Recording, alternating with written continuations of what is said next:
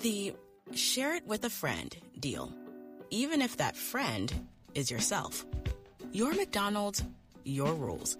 Live your best morning with BOGO breakfast sandwiches only on the McDonald's app. Now buy one bacon, egg, and cheese McGriddles or sausage, egg, and cheese McGriddles and get a second one free. Valid for item of equal or lesser value. Limited time only at participating McDonald's. Valid one per day. Excludes one, two, three dollar menu. Visit McDonald's app for details. Download and registration required. Ba-da-ba-ba-ba. Hey, Brett, look at this. What? Look, look at your hands. this is insane. We're we're car- we're animated. I love this. look at it. Look at it in the background. You see that big store? You know what that is, Brett? That is the Ultimart. I am excited to tell you guys, you guys out there, that we are finally years ago. Brett and I worked on an animated show, and Brett, what's it called? Shoes and beef. Shoes and Beef. Shoes and Beef, friends for life. And oh. they live in the Ultimart. They walk around the Ultimart, which is a store where everything has come alive. And we are excited to tell you guys about Shoes and Beef. It's coming to this channel. Make sure that you guys are sticking around, tuning around, looking around, beefing around, choosing around, beef, beef, beef, shoes, shoes, beef, beef, beef, beef, beef, beef, beef, and shoes. Shoes. Friends for life. That was very good, Brett. Thank you.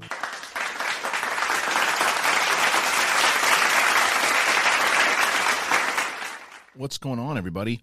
It's a special Tuesday episode. Normally, I don't do the Tuesday episodes, but we have a very special Tuesday episode. There's some DC news that dropped up top, and that's going to be uh, Black Adam set to lose around 50 to maybe 100 million. So I was off on that one. That's part one.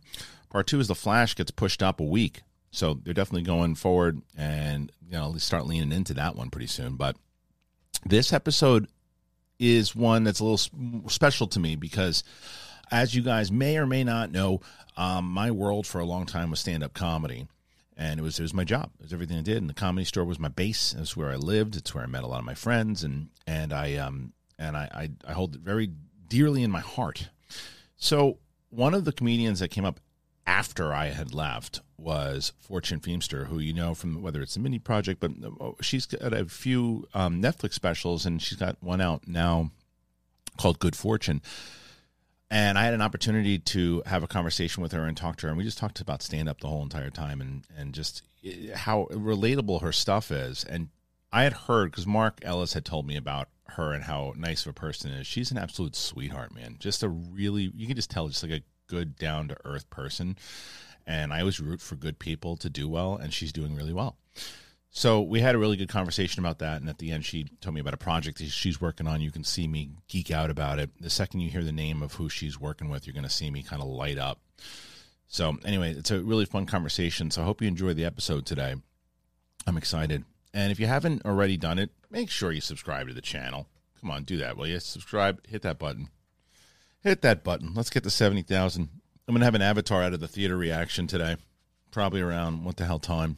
Um, I'm going to see it today. It'll be probably 4 p.m., 4:30 p.m. or so on this channel. Get the out of the theater reaction for Avatar: The Way of Water.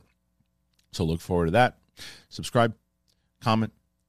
Definitely on this particular video, like, subscribe, do all that. Now, yes, obviously, as you see, that we're going to cover the DC stories, but I want to do more interviews with people in the entertainment business. That's not just part of the stuff that we whether it's the comic book movies or Star Wars or those types of things. I want to I really want to dive into the stand-up comedy world because like I said I have a it was it was my thing. It was where without stand-up comedy I don't think I have any of this stuff.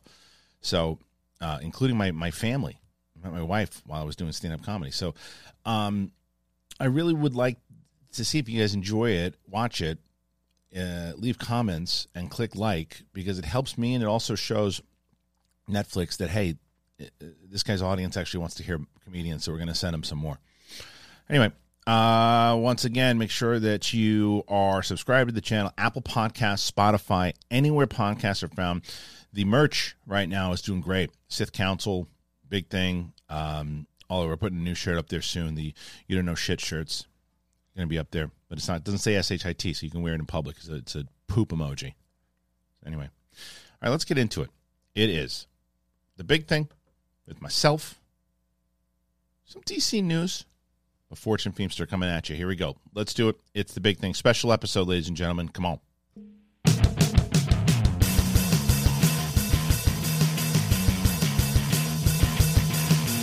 What's up, everybody?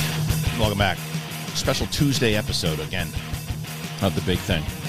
Thank you guys so much for all the support and everything too. I know that's uh, been a this December so really, what we're only going to have Avatar out as far as the big movies come? To my Knives Out Glass Onion review. I didn't give a shit about that. It happens. Um, but the big thing episode's been doing really well. Sith Council's doing really well, and we're getting ready to move into that busy season once February hits. But like I said, on Tuesdays, I normally either if I'm doing John's show or if I'm working on some stuff, catching up on emails, it's usually what Tuesday's for. Netflix reached out and they're like, "Hey, would you want to talk to Fortune Feimster about her new special that's on?" I was like, "Are you kidding me? One hundred percent. Sign me up. Let's do a special episode. Let's let the audience know." And um, and that's what we did. So I pre-taped that. I'll show you that in a little bit, but I want to get to the the news and stuff first because there's news.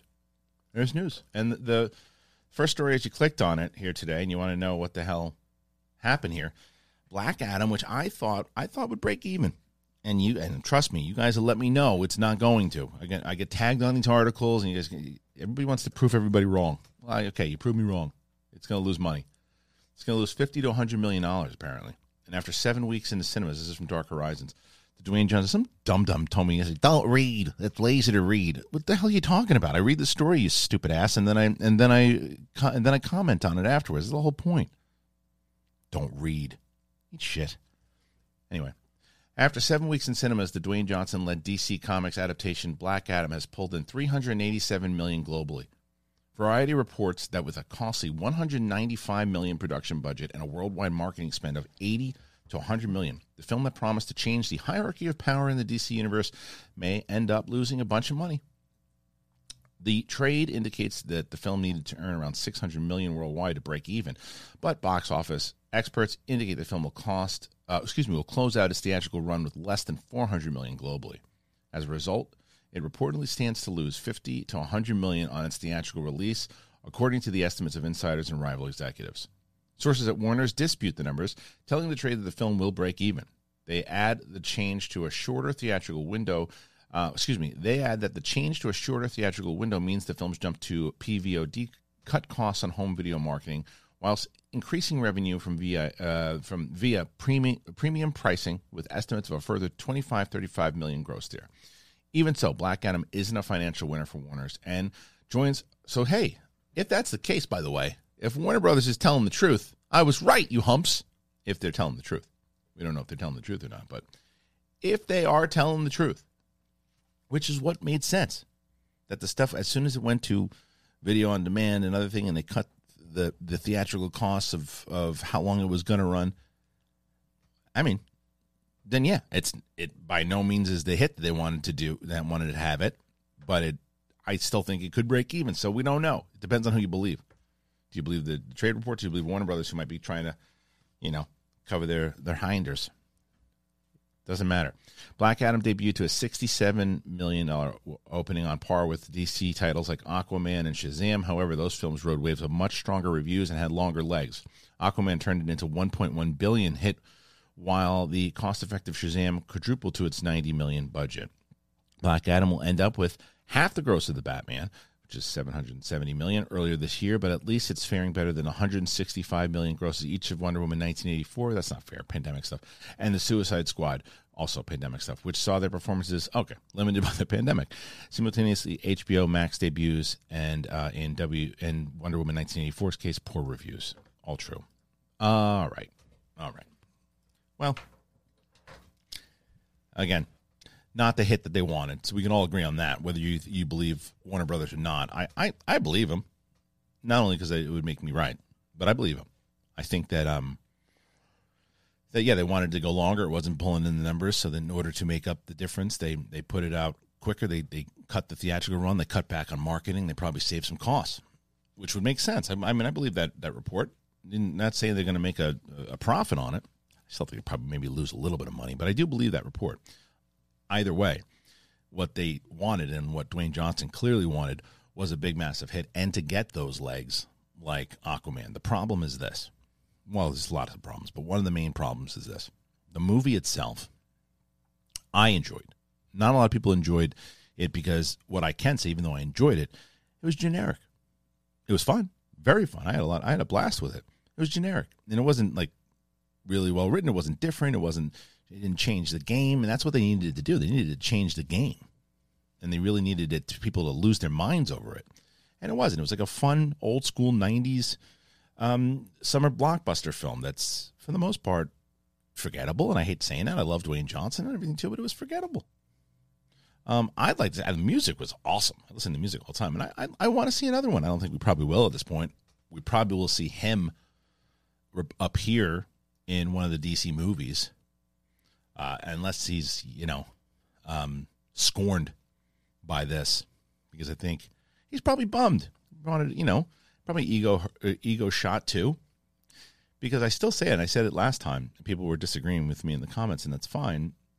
Um, I think that if it's not The Rock, this movie a doesn't really get made, and some people say, well, that's probably a good thing because it didn't do very well but I still think it doesn't make. I, I think that if you made this movie for the same budget with a different with a with a different actor, um, depending on well, depending on who the actor was, but most likely, it makes it it's a big loss, a bigger loss. I think that the fact of the way that he pushed it, he got people to see it, and then obviously the marketing of Henry Cavill coming back. That's going to be the big the big thing that everyone talks about is the Henry Cavill coming back. So, yeah. Um, what do you guys think, man? Did you did do you think this? I'm so curious with the opinions on it, on whether you think it was a loss, whether you think it was breaking even. And either way, I think what it means going forward. I don't think we see a sequel. I don't think we see a sequel. I don't think James Gunn wants to take that risk. I think Peter Safran want to take that risk. Um, they're going to probably try to get him to appear in Shazam. If Shazam two does well, they'll probably have try to appear in Shazam three. But from rumors that he doesn't like Shazam, I don't know how it's going to go. But they got Cavill back, and he was able to him and other people were able to get Cavill back. So that's a big win. But yeah, a bummer. Bummer for Dwayne Johnson, bummer for everybody else and to, who, who was involved in it. But just uh, looks like it's not the hit they wanted it to be. Now, one that is I think is going to be a big hit for them, obviously, is Flash, man. Flash going to be huge. And it's so interesting because Ezra Miller, you know, all the stuff going on with Ezra Miller. But it got moved up. They moved up the Flash. I think that's good news for it, and I also think it's probably something that Safran and uh, and Gunn are probably pushing for as well. But apparently, again, Dark Horizons, Warner Brothers Pictures has reportedly moved up the Ezra Miller led The Flash film by a week to June 16th, just in time for Father's Day. And this comes from Deadline. The film will now go up against Elemental from Pixar and the Jennifer Lawrence led R rated drama No Hard Feelings. I don't think Elemental or The Flash will have too much problem against each other. The different audience, I think, or families, and I think it'll be. I don't think it's going to be too much. Despite the tabloid headlines surrounding Miller, who issued a public apology for for their pub, their troubling behavior back in mid August, Warner Brothers CEO David Zaslav has steadfastly stuck to the plan of releasing the film theatrically. Part of the reason is that the film has reportedly landed stellar test scores and is being dubbed Spider-Man No Way Home good. I know I've heard that. It's a film that boasts appearances by both Michael Keaton and Ben Affleck as Batman. Warner Brothers Pictures has also added Mummies to its schedule with a February 24th, 2023 release date. Planned Sean Bean and Hugh Bonneville lend their voices to the project. Okay. Um, yeah, this is, I think this kind of adds into the fact that they have confidence in it, a lot of confidence in it, and they're pushing up, and they, and they also want to get the, um, they want to get this, this train rolling so they can get to Aquaman and then start the, the new movies coming in and I'm curious if we'll see if there's any reshoots or how that plays. The ending is going to be very interesting.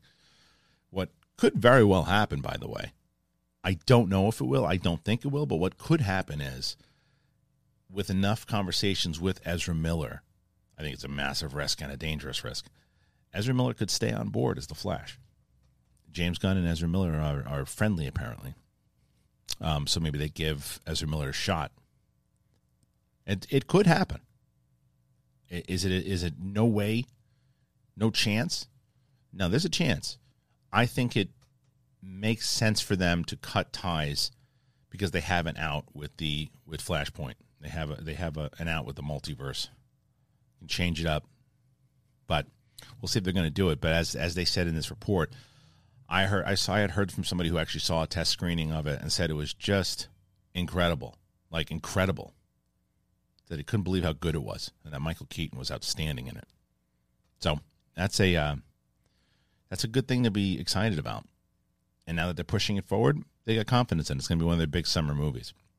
I'm very excited for it. I was excited for when they showed the trailer at the DC fandom. What was it, a year and a half ago, whatever it was. I'm excited for it. I can't wait to see it. I'll tell you what else I'm excited for. I'll tell you that. Uncommon Goods.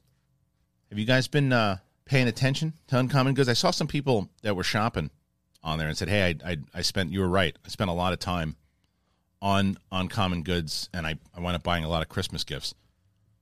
You should, because every I'm, I'm terrible at gifts. I'm so bad. I'm really bad at gifts because I always get like this, uh, gift cards. I'm not good at it, and I get the boring, basic kind of bland gifts. I'm not doing that anymore because Uncommon Goods my secret weapon. It can be yours. It- It's here to make your holiday shopping stress free, and you scour the globe for the most remarkable and truly unique gifts for everyone on your list. Whether you're shopping for your secret Santa, your entire family, Uncommon Goods knows exactly what they want. There's so much good stuff. Whether it's the kitchen stuff, I keep telling everybody about this cheese board that I got. Love it.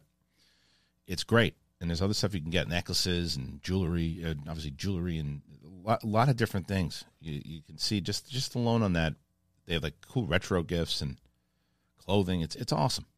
When you shop at Uncommon Goods, you're supporting artists and small independent businesses. They look for products that are high quality, unique, and often handmade or made in the U.S. Every purchase that you make at Uncommon Goods, by the way, they give back a dollar to a nonprofit partner of your choice. They donated donated more than two and a half million dollars so far. It's a lot. It's great. And you want to get fifteen percent off your next gift, you have to go to uncommongoods.com slash big thing. Uncommongoods.com slash big thing. Get fifteen percent off. Don't miss out on this limited time offer. It's Uncommon Goods. We're all out of the ordinary. Go and do it, man. Go and check it out. Please let me know when you do, and if what you got and what, how your gifts go over once you give them at the holidays. Um, cool. Like I said, those are the two topics as far as DC goes. Pretty DC heavy today. I want to know your thoughts. Please comment and tell me your, your thoughts right now. Um, and now I want to get into the part of the show I'm very excited about. As I mentioned to you guys, a lot of you know at this point, like you know, obviously I met, well, I met Mark at a barbecue, um, and he had actually had Fortune Feimster's haircut when I met him at a barbecue. Um, but comedy stores where I met a lot of my friends, had a lot of great conversations. And I went to Mark's show not too long ago, not too long ago, Saturday. Uh, ran into my buddy Eliza Schlesinger, who I haven't seen in a little bit, and um, that was nice catching up with her. But after I had stopped doing stand up, you know, I stopped going to the comedy store because it was like going. I felt like you know, going to a gym and you just keep you keep getting the urge to go back and this. And it was it's a stupid mental thing that I that I do to myself. But wi- wi- with doing that, I, I missed out on a lot of the up and coming and newer comedians who have had found a lot of success, and one of them is is Fortune Feimster.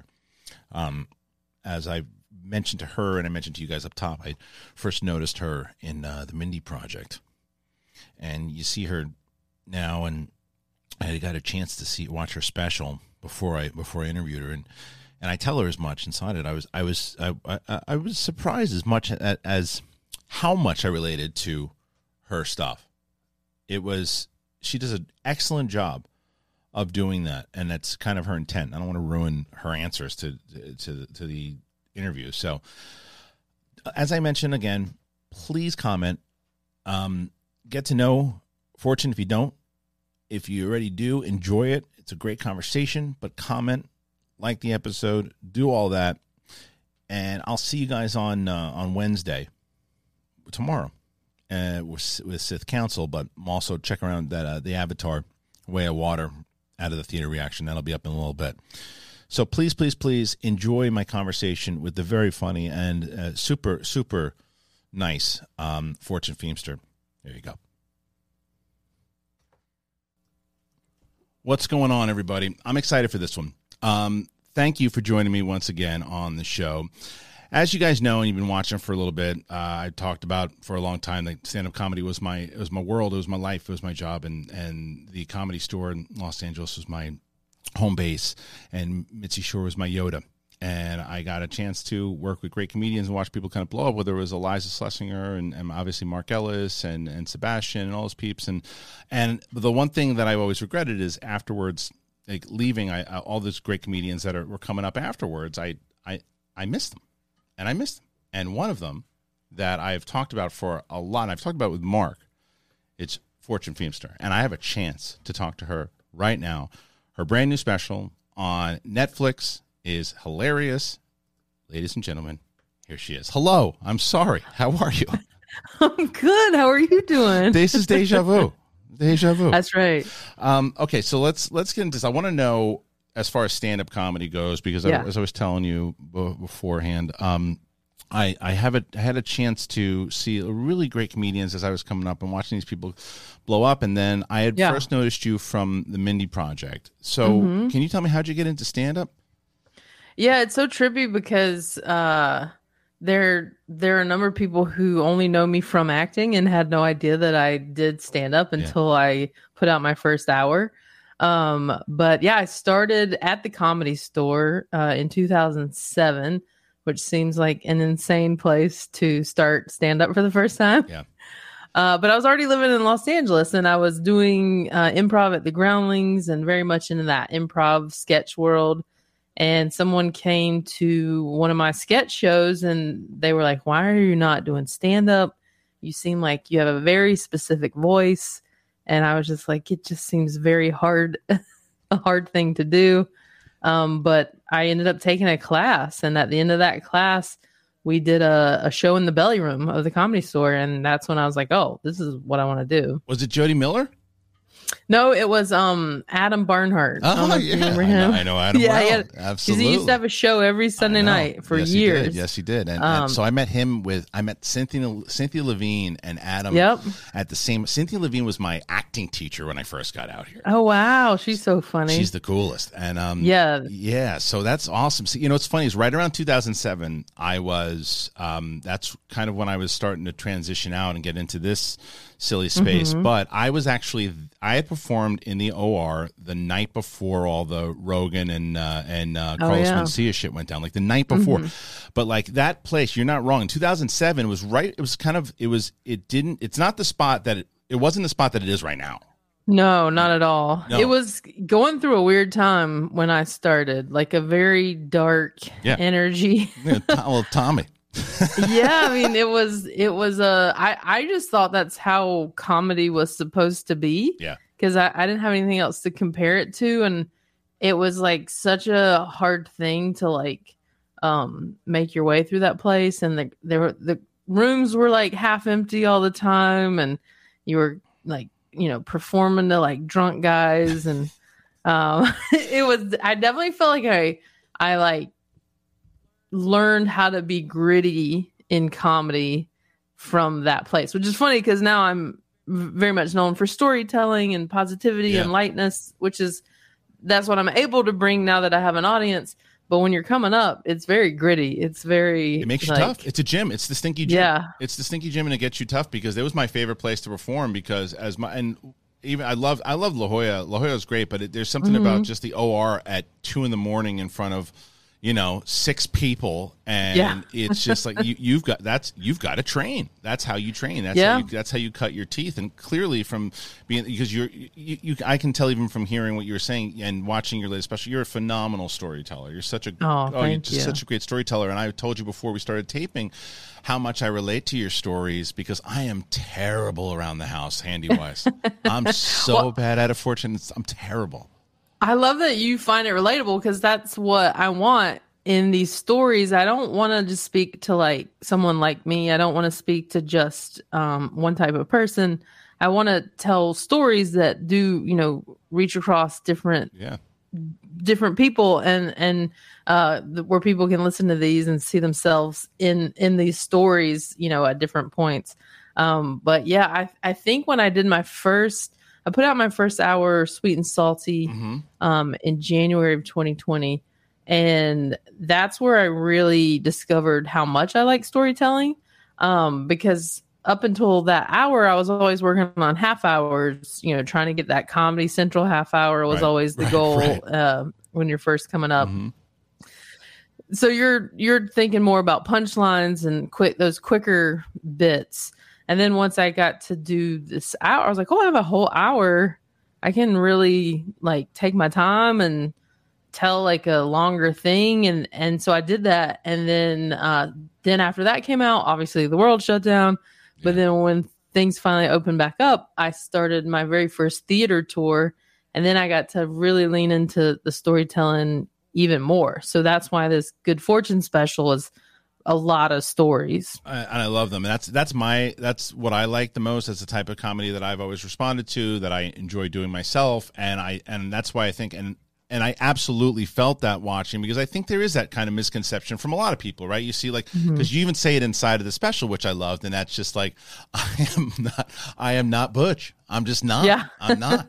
And and I, well like look I'm like in flannel right now that's what I'm I- saying. That's what I am play saying. the part very well, but if you think I'm handy or uh I, like I, I am a, more of a delicate flower than anyone would ever assume. I I can tell from just talking to you that you are, but I but I but I but I'm saying but but there is persona, right? And there's persona for like whether or not it's an image that when you're on television or just if someone sees you. Like I didn't know, like I had heard, I've like Mark raves about you and people that I know talk about how sweet, sweet you are and what a nice person you are. But I was like, Aw. I but I've never talked to you, so I Right. like, right away when I see and I but I've seen your other special, but I but but this one I was like, okay, I can see how someone why why you would because that's very early on when you're telling people that hey i'm not because i think it's for that and correct me if i'm wrong but i think it's for that reason to do it up top just to say hey look this is for this is for everybody to realize because Yeah. right away i said okay she's speaking my language because i Ah. i call my friend hey can you hang up this uh this picture he's like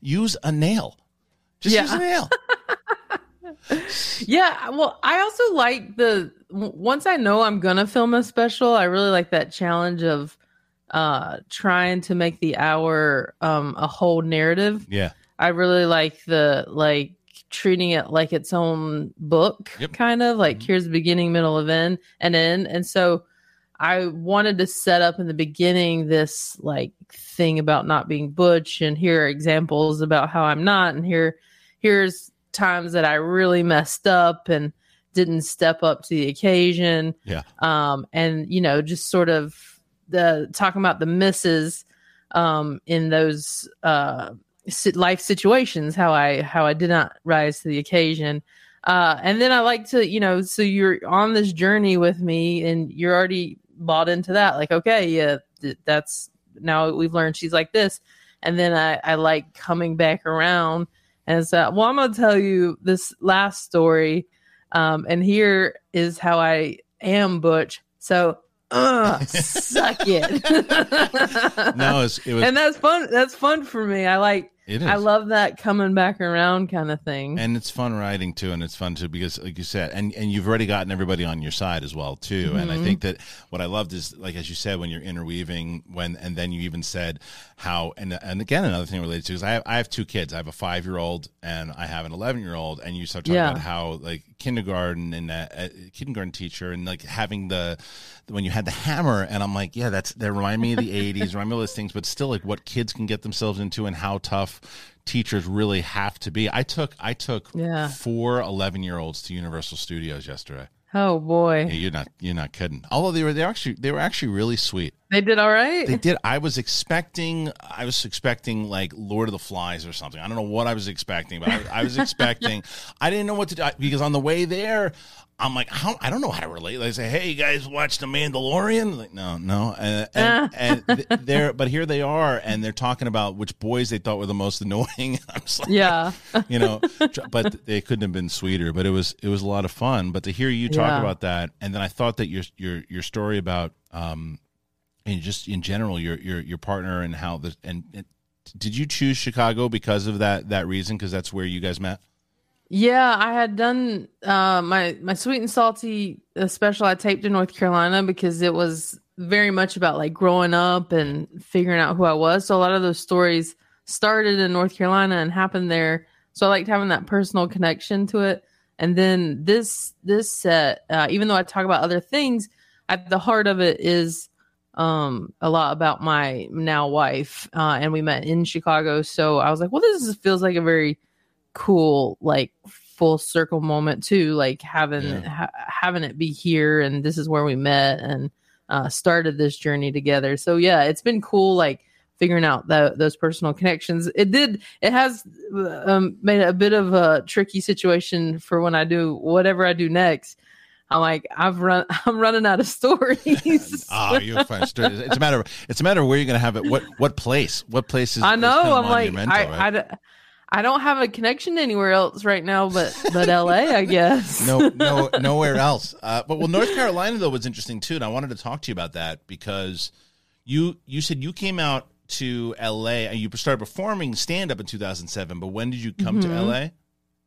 I came to LA in uh, May of 2003, Okay, 2003. uh, which seems crazy to me now. it's nuts. It's- um, yeah, because you're you're an '80s kid, uh, and Yeah. just like so. and uh i just was kind of figuring it out i didn't really know what i was doing i Yeah. was doing uh, random jobs and uh then started a, as a journalist out here and um and then like two years into being here i'd always like loved snl and like grew up watching that show and was always like doing the i would i would um video record uh on my vhs that's i'm really dating myself now. Um the the sketches and then on monday at, at school i would like perform those for my friends. So i obviously had that somewhere in me like that like draw to comedy. Um but i didn't think like you could do it for a living um but i had a really hard time making friends yeah, when i first moved to la and like i didn't realize how shut off everyone is here and if you want to be some someone's friend you got to really work for it. It- um and so i started taking improv classes truly as a way to make friends it was not a career choice did it work inside the improv crew? Because It improv is about worked- as clicky as it gets.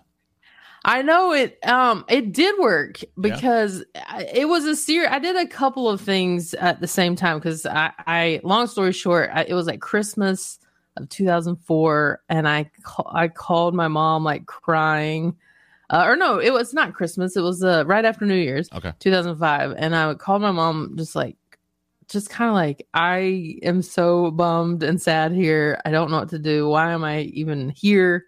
I don't know anybody uh and she she just had a mom moment where she was like you can come home.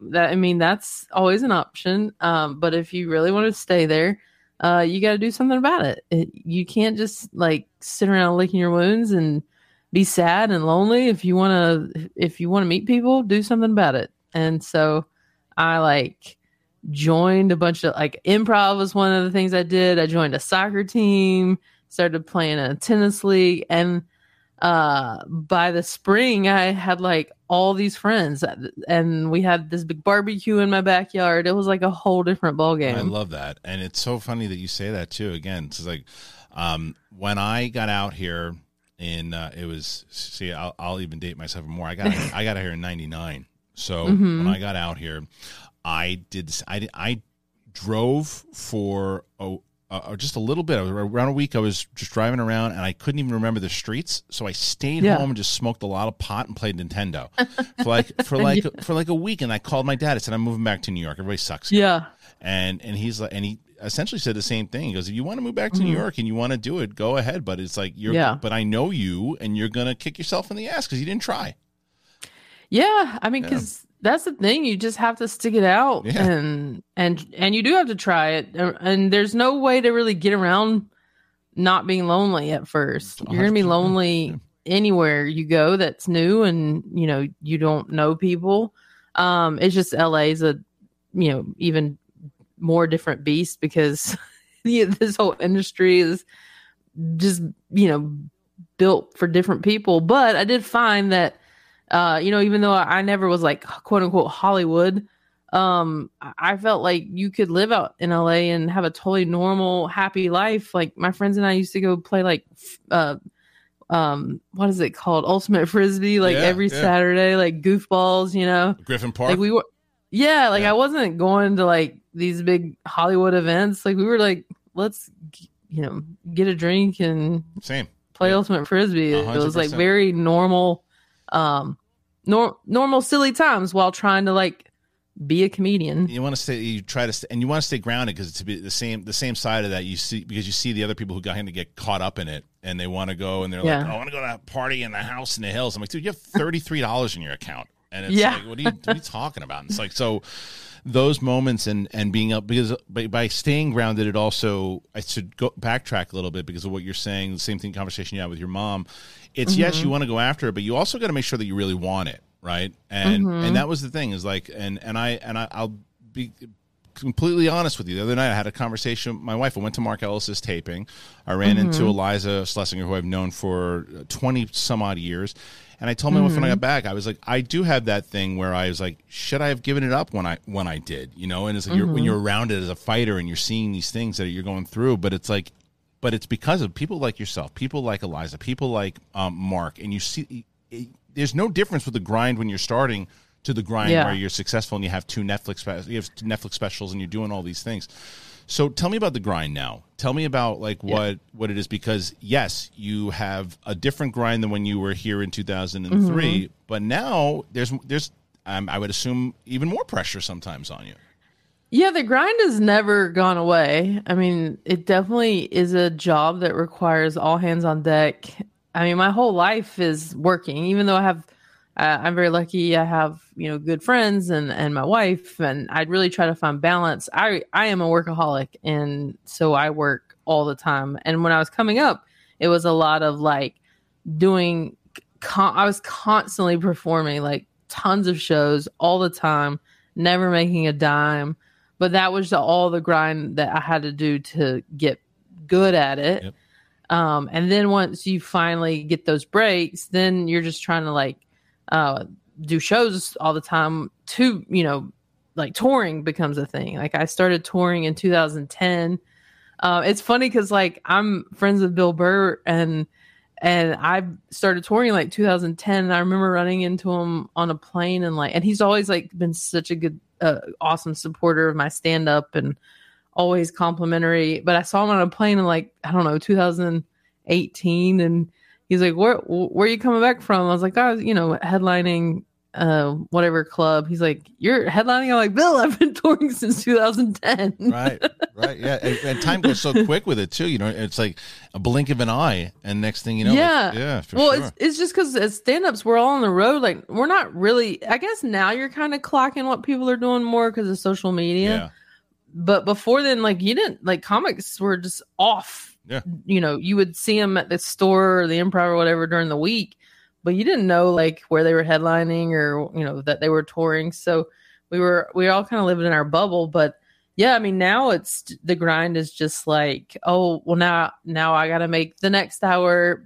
better than the last. I gotta you know i gotta live life too because i gotta tell stories that are about life because that's what i like to talk about um you know then there's like it's the business of it now it's a business it's not as simple as the days of like oh, I was at the Groundlings writing sketches till one in the morning and Right. doing shows at the store. Now it's like, oh, I've got a you know uh, this this entity thing that you got to keep going and fueling and yeah. trying to be creative still. Well, it's also funny because like you look at how different it was, and and then like just being a student of the game, with watching with all this with stand up how it was back in the day. Like you look talk about mm-hmm. talk about the eighties, so whether it was with Carson and all, and and these things that you had to do in order to make it back then are significantly different to what people are striving for now. And then with the addition now of streaming, as you're very aware of, of this stuff, like Netflix has changed the game with, with stand up comedy tremendously.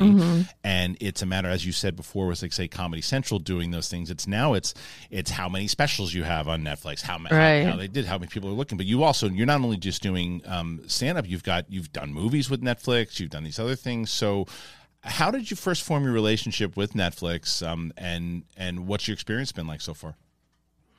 Um, yeah, I, to to talk about the first thing you said, it is weird. Stand up is that is that one business where it's never enough to have like one job. Right.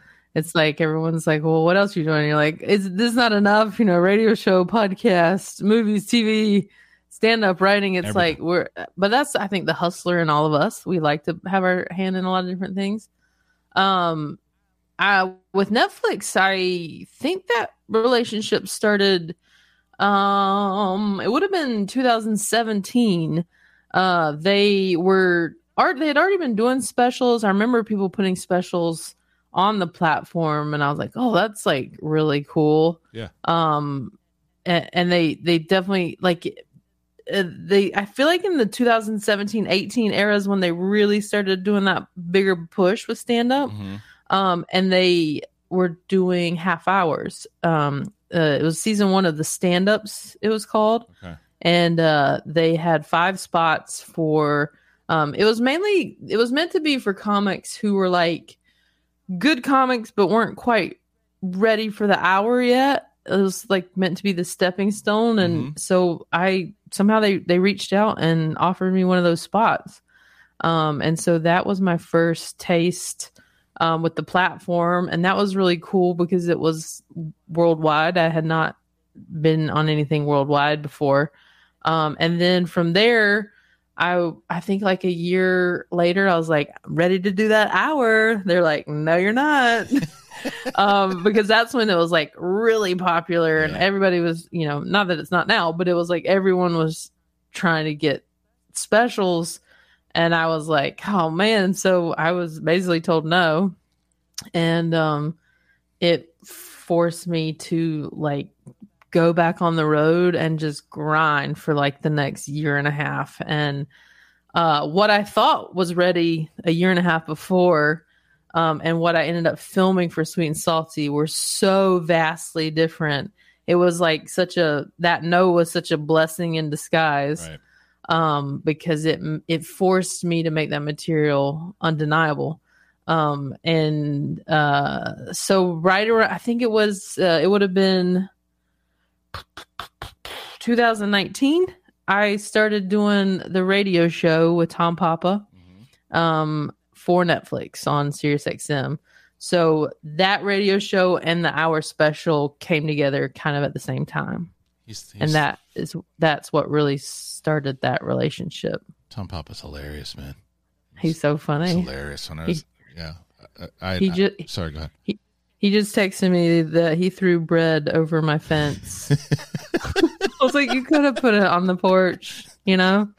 He's he's like, it's in the bushes somewhere. I'm like, okay, thanks. hey, if, if you was working on his hook shot, uh, I love it. Yeah, when I when I don't know, Ellis and I were shooting something, and we came back to the store, and he was up, and he's just he's just one of those guys you just watch. Like who who are Yeah. you? Who, because every comedian.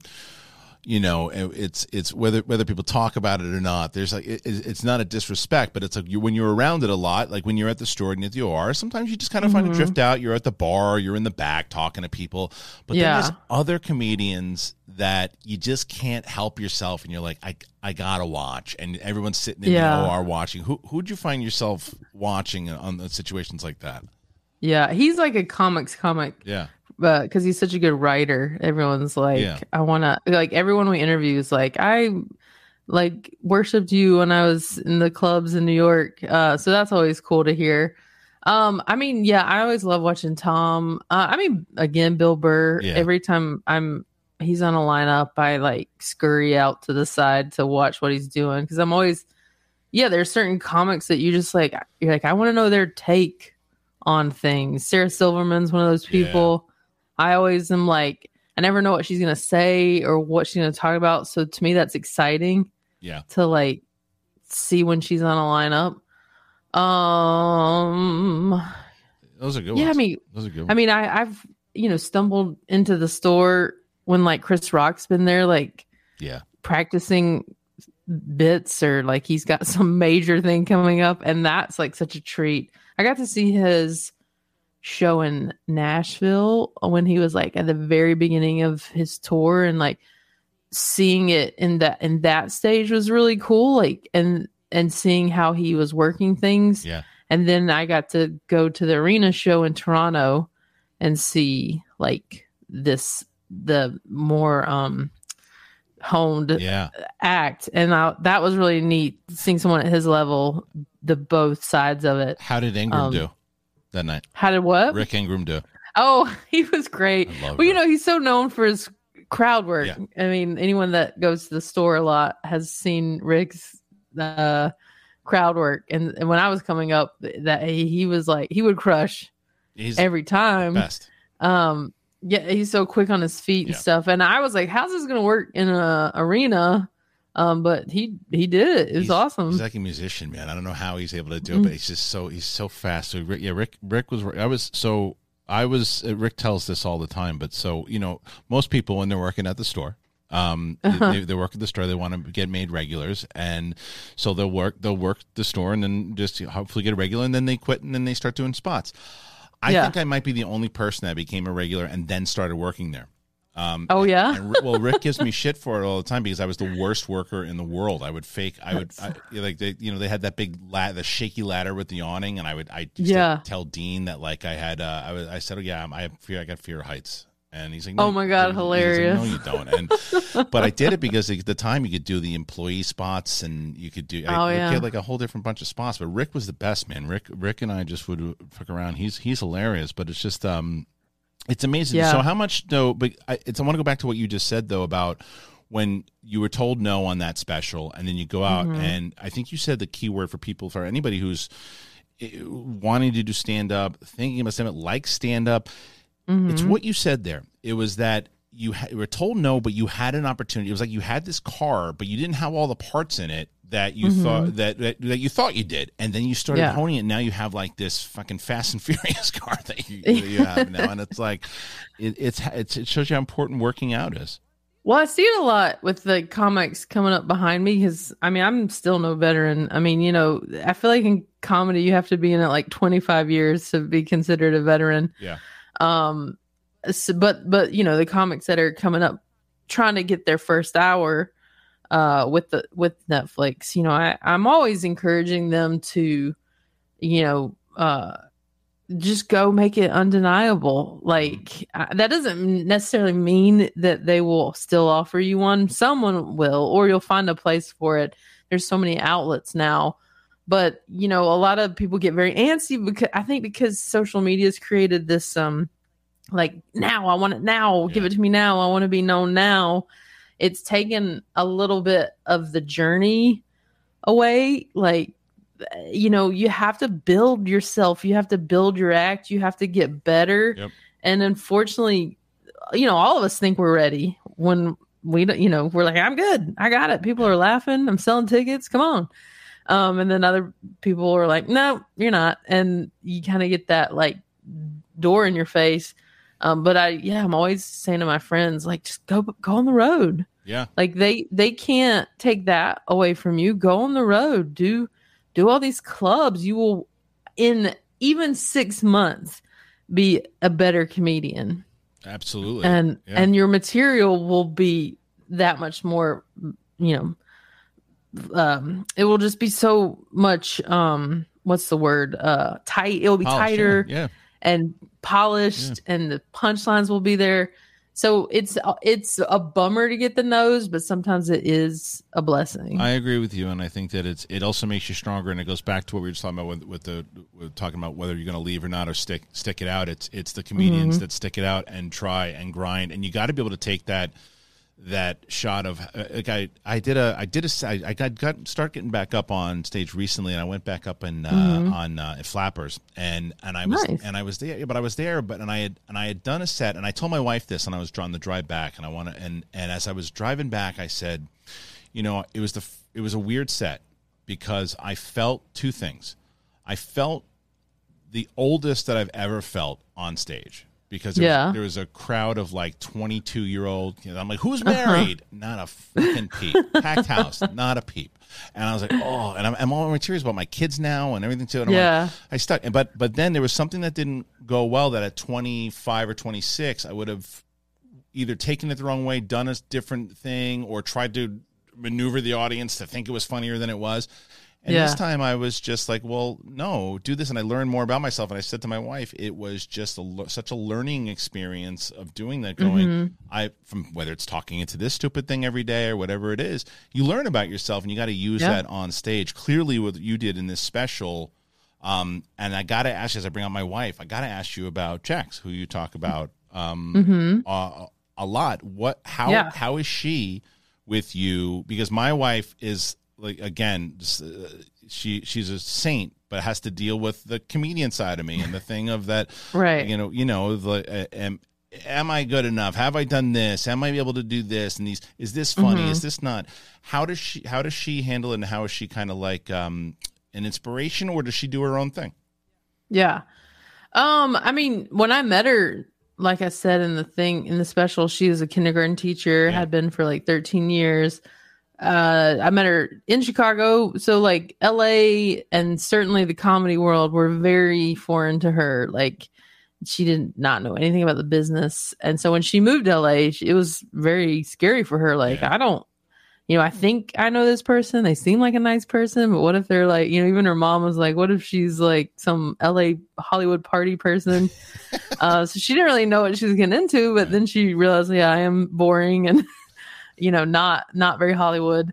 Um, and so, uh, as we've been together now seven and a half years, like you can't help but become engulfed by this whole career because it's so time consuming and and life consuming so now she's very um savvy with it you know she's uh a, my go-to person about advice and Yeah. i don't take there's very few decisions if any that i make without her um when it comes to you know especially the big career things um she's very involved she was ex- an executive producer on both specials because she toured with me Yeah.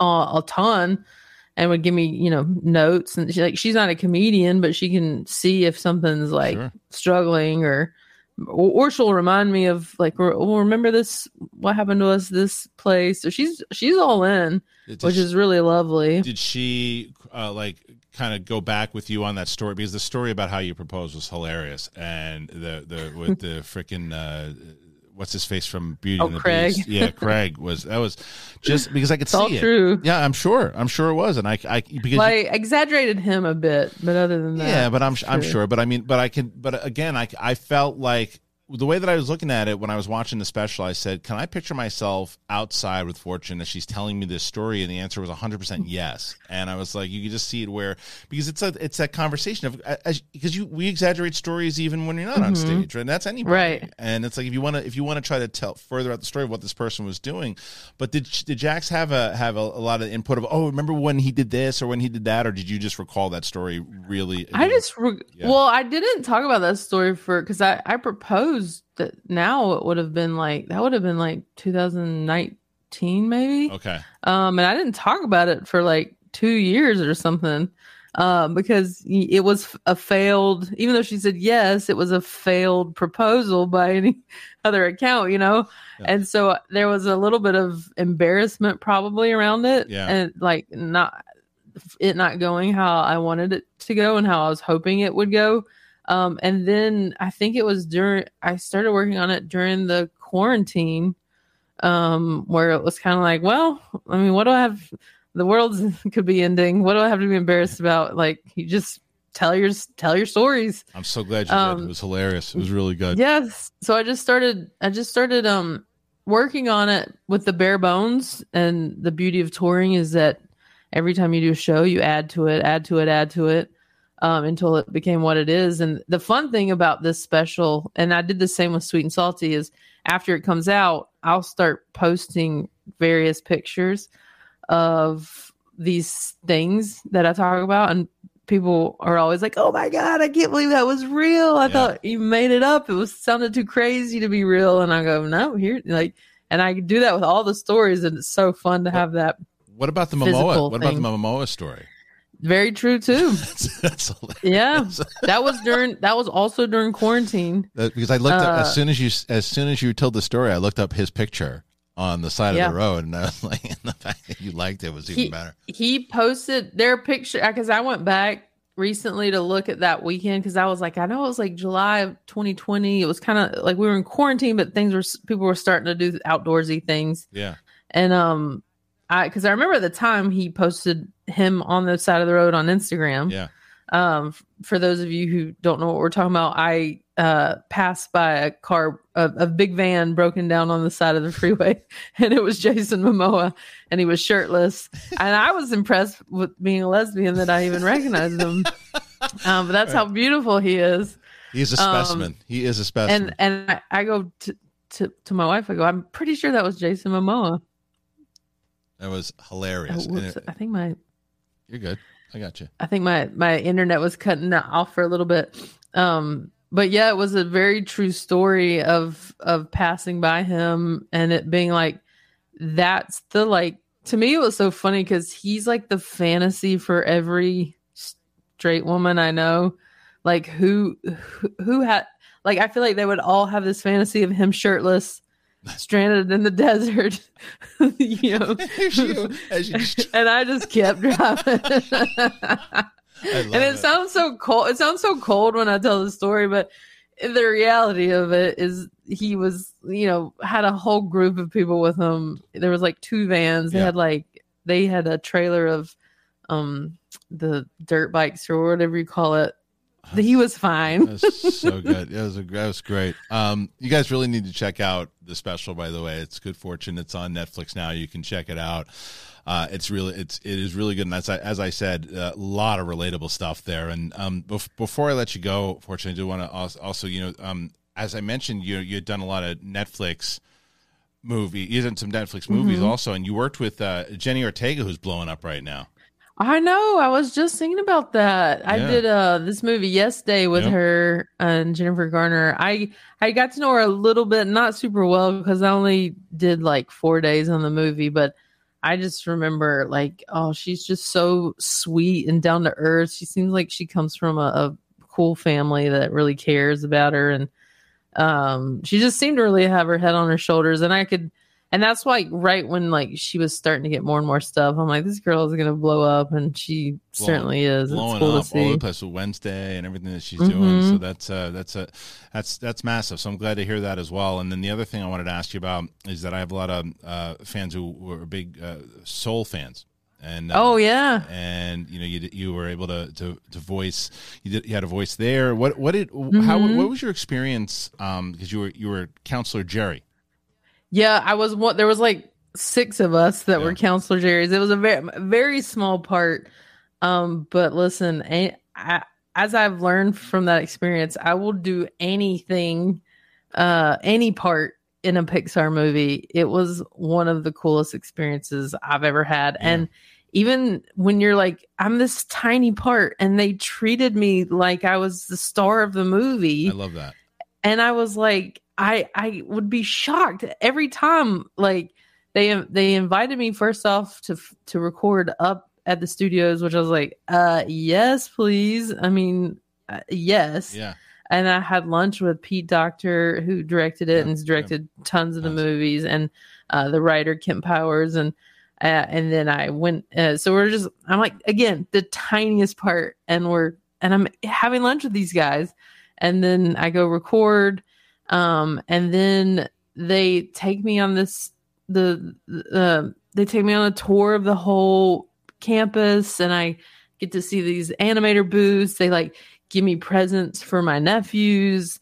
Um, cool. I mean, it was incredible. And then obviously it was supposed to have this huge theatrical release and the, it came out during the pandemic Yeah. and but they were like the producer Dana who's amazing and Pete would like email me to let me know what's going on. I'm like, you guys don't have to let me know anything, but this is so cool. pretty So cool. That's a like good relationship to have as well too. I mean that's that's awesome. amazing and Yeah. and dana came to one of my stand-up shows in new york it, i I just felt like uh, and then we did donnell and i did like a fun thing for them during the pandemic uh, for one of the awards they got and Yeah. i don't know they just really make you feel special and and i i love that because those movies have such heart Yeah.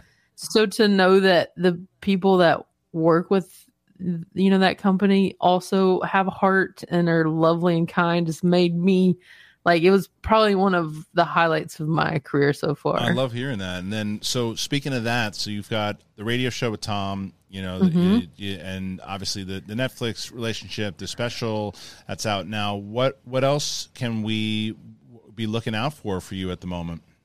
Um, well, I have two things. I'm starting a brand new tour, um, the Live Laugh Love tour that will start the end of January. All um all new material. I'm writing that act as we speak, so a lot of new stories.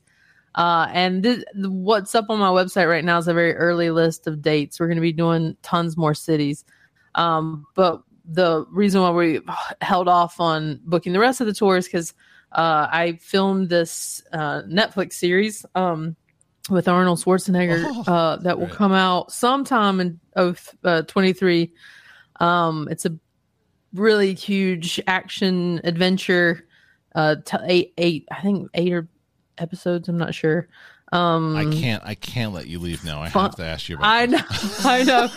I spent five months in Toronto filming it all oh my summer. God, how fun I was fi- that? I filmed my special while I was doing in the thick of the show. It was crazy. I love Um, it. Oh my so God, yeah, we're waiting to see if we are lucky enough to get to keep doing it. it. Okay, uh, can you talk about that show at all or not yet? I mean, all I can say is um because they've been very hush hush about it. Yeah. It's his first ever television Yeah, series. I know. um it's kind of like it's it's not true lies obviously Right, but it's right. got that air of it like uh where um he and his daughter are in the cia and don't know it Okay. the other that the other one is in it Okay. so it's that whole secret life kind of thing um and it's just one big f- adventure it's kind of like an act it's like action for sure first and foremost and then a, com- a comedic element at times too it's like but it's not like a total comedy does that make sense Yeah, it's more action forward I will absolutely So- be watching that. hundred percent. so my characters brings a lot of the comedy which is cool yeah, um and uh you like the Tom i Arnold role? still get to Kinda do like- action stuff like- like- tom makes tom makes a, an appearance Oh, cool. I was. um so yeah i can say that only because they post about that on instagram I want to. I won't ask you anymore because I don't want to get you in trouble. But that's that's that's awesome. That's really that's great to hear because that sounds like a that sounds like a lot of fun. Um, so fun. I can't, I mean, we don't know when it's coming out yet. I'm like on the edge of my seat Yeah. I, you know, I've never been a part of anything like that, and I did all this action stuff, and it's like people will see me in such a different light than they've ever seen me, and I just am so ready for it to come out. But it might be a, I don't know. It's those shows take a long time, you know. yeah, it does. But see, look, look, see that frisbee stuff paid off. That's right. That's right. Um, well, it's funny that I just revealed that I'm not Butch and in this special, and then here I am having to play tough kicks.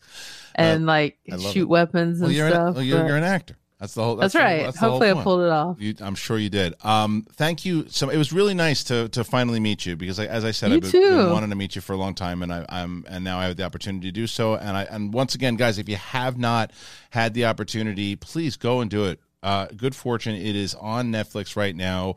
You'll really, really enjoy it. It's it's it really is a pleasure, and it's been a pleasure talking to you. And I hope to run into Aw, you at the store. I'm going to start. Yeah, I spending some more know time, for so- sure. Well, it's been lovely, and I, I'm so glad we met. Same here. And guys, thank you for joining me. Appreciate it. As always, you know, do the Apple Podcast, Spotify, anywhere podcasts are found. Leave a comment, do the whole thing, and check out Fortune's uh, website as well and get yourself some tickets. She's going to be in your area. You won't regret it. All right. Thank you, everybody. Peace. All right. I wasn't lying. She's absolutely spectacular. What a wonderful, wonderful human being. Go and check out her special right now, Good Fortune on Netflix. You can check it out. You can watch it. It's a great watch. So do that. And thank you guys for joining me here today on this very special episode of the Big Thing Tuesday episode. As I mentioned, we're going to have the Avatar Way of Water reaction in just a little bit. Going to see that today, so check that out. Subscribe to the channel if you haven't done that already. Hit that subscribe button. Trying to get to 70 by the end of the year. Uh, Apple Podcasts, Spotify, anywhere podcasts are found. Make sure you do it. Leave your comments. Do that. We appreciate you, and we'll see you on the flip side, everybody. Peace.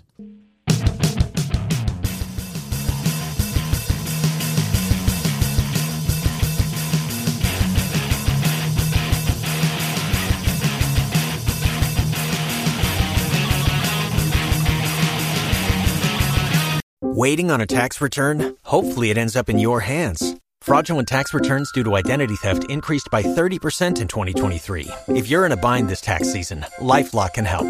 Our U.S. based restoration specialists are experts dedicated to helping solve your identity theft issues. And all LifeLock plans are backed by the Million Dollar Protection Package. So we'll reimburse you up to the limits of your plan if you lose money due to identity theft. Help protect your information this tax season with LifeLock. Save up to 25% your first year at LifeLock.com slash aware. Instacart shoppers know groceries. They know that you can't make guacamole with rock hard avocados. They know how to quickly find those peanut butter pretzels you can never find. And they keep you in the know by giving you updates about your order along the way. Let Instacart shoppers help take shopping off your plate so you can get time and energy back for what really matters. Visit instacart.com or download the app to get free delivery on your first three orders. Offer valid for a limited time, minimum order $10, additional terms apply. Instacart, add life to cart.